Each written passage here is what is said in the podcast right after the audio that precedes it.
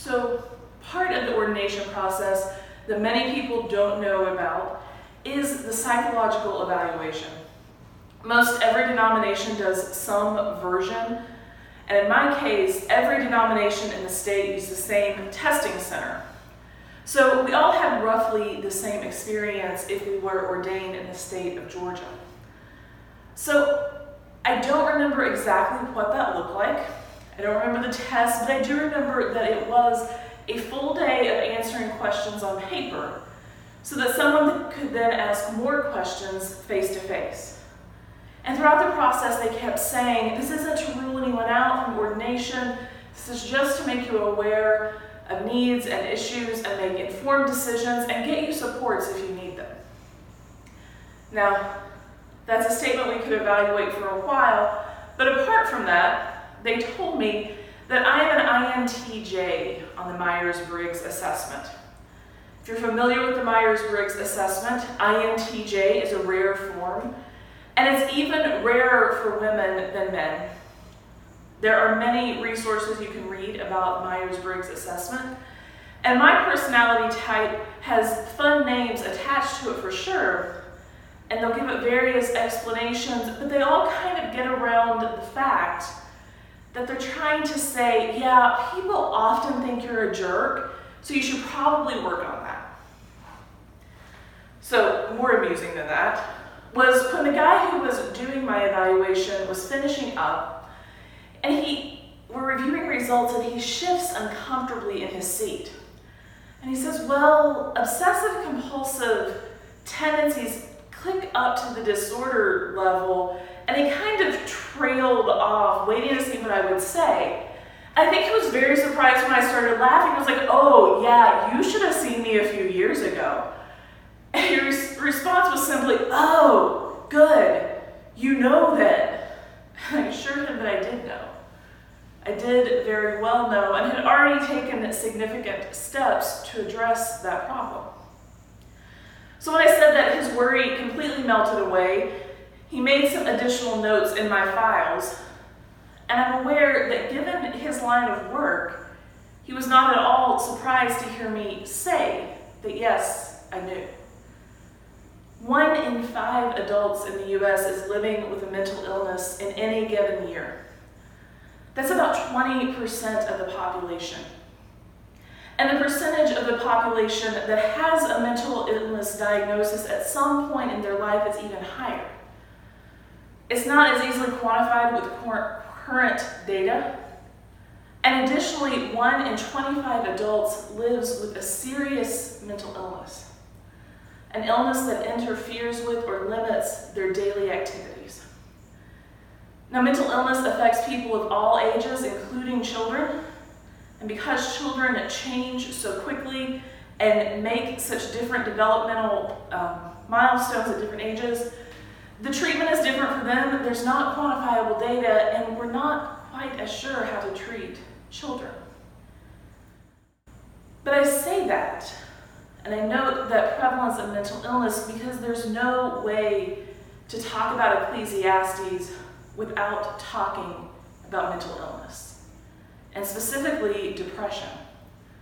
So far, we've talked about King Solomon's wisdom and wealth and how he used all of his riches for the good of his kingdom and his neighbors.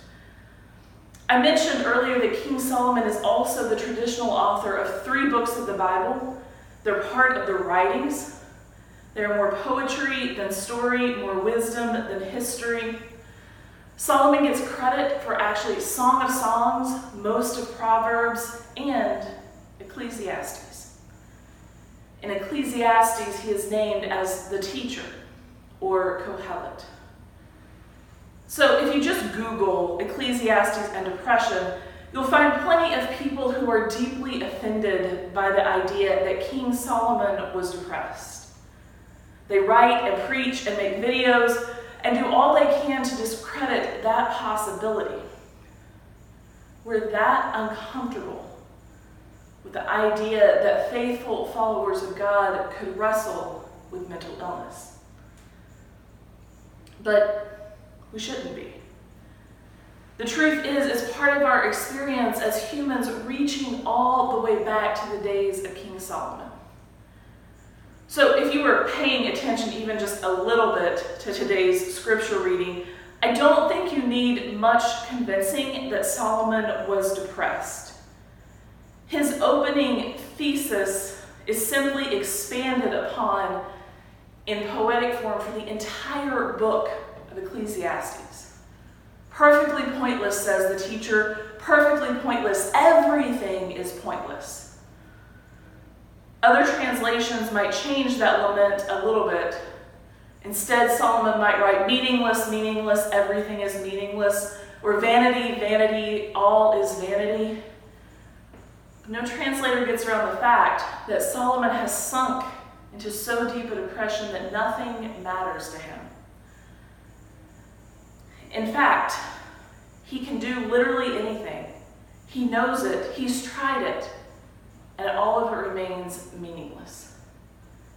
In this relatively short book of Ecclesiastes, only 12 chapters long, the word pointless is used 30 times.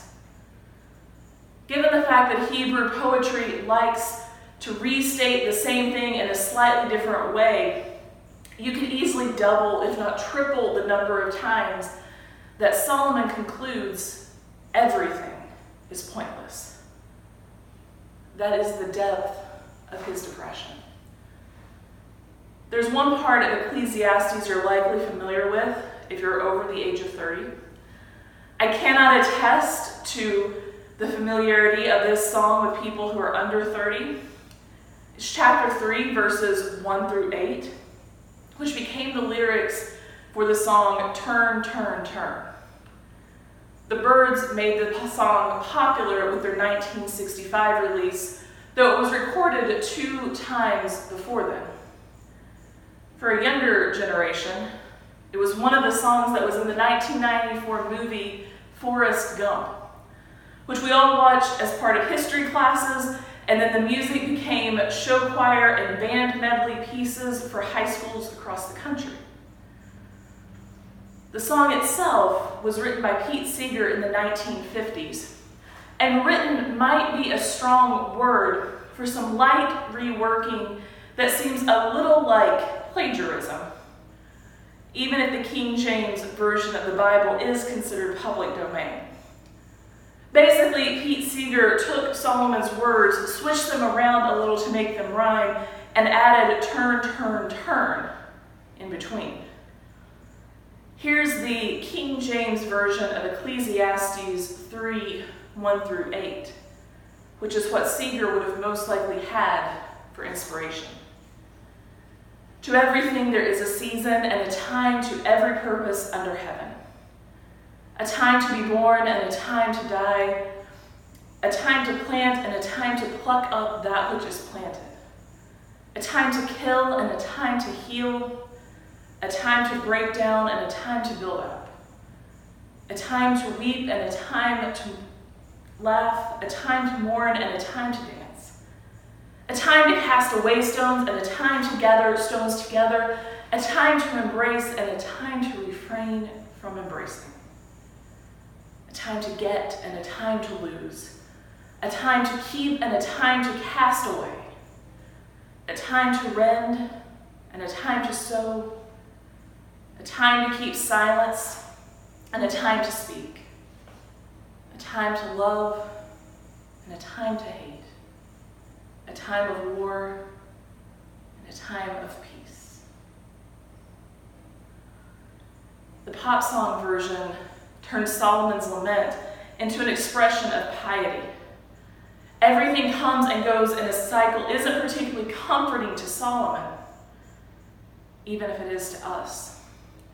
By verse 19, and I quote, Solomon writes, Humans are no better off than animals because everything is pointless. These seem very much like the cries of the person unable to get out of bed because of depression, whether that's today or in some ancient royal palace. Solomon's deep wrestling with depression being present in our Bible means that we have space for depression in our faith. We have plenty of room for the struggles of depression and all mental illness. We talk about it, we figure out resources, we walk alongside people in these seasons when everything is meaningless. Mental illness is actually part of our story of faith. It's pretty clear from King Solomon's story in his own writing that his depression was not compounded by life circumstances. We know that LGBTQ youth and adults have higher rates of depression than other groups. We know that poverty and race and other factors can also increase rates of depression and other mental illness. Fearing rejection by loved ones, fearing for your safety, worrying about if you have enough to survive, all negatively impact mental health. Part of our work as the church is that work of improving our collective mental health by addressing those larger justice issues. That's not what we're talking about in Ecclesiastes. Solomon says himself he has everything he could ask for, all the privilege possible. He's a king. And still he laments pointless. In his story, we see a case of mental illness rooted in biology. We live in a world where mental illness has diagnosable criteria. We know we don't understand exactly how mental illness works yet. We do know that there's imaging from brains of people, and they look different if you suffer with depression or anxiety, or if you don't. Unfortunately, we still don't have tests to run like you might to check someone's cholesterol and say, yeah, you need to eat some more veggies. We do have medications and therapies. We have some idea of how those medications help. We believe at this point that chemical imbalance in the brain is one of the primary underlying problems that needs to be addressed in treating mental illness. In other words, if your body doesn't make the chemicals it needs, store bought is just fine. And that's true if it's to treat your sluggish thyroid or your anxiety. This king who had everything he could hope for would have actually been well served by being able to receive a diagnosis and medical intervention. Now, it is also worth noting that throughout Ecclesiastes, mentions of God come and go. This isn't the dark night of the soul sort of wrestling with God. This isn't absence of God. This isn't spiritual crisis. Sometimes those two things are related, but in Solomon's case, it seems to be depression alone. The story of Ecclesiastes is a story of a struggle, but it is a story of struggling through depression with God there. There is never a sense of abandonment in the midst of despair. There's never a sense that God is causing. It is just wrestling, ongoing. And God is there in it and through it. If you have time, at some point, read Ecclesiastes. Because it is a journey that makes it clear that mental illness is not unholy. It is not shameful or something we don't talk about or experience as people of God. In fact, it is not a stretch to think that the God who called the poor and the hungry and those who mourn blessed would also proclaim, Blessed are the depressed, blessed are the anxious, blessed are those whose illness is unseen. May we also be partners through seasons when everything is pointless. May we learn to hear God's promise you are blessed when those struggles are our own. Amen.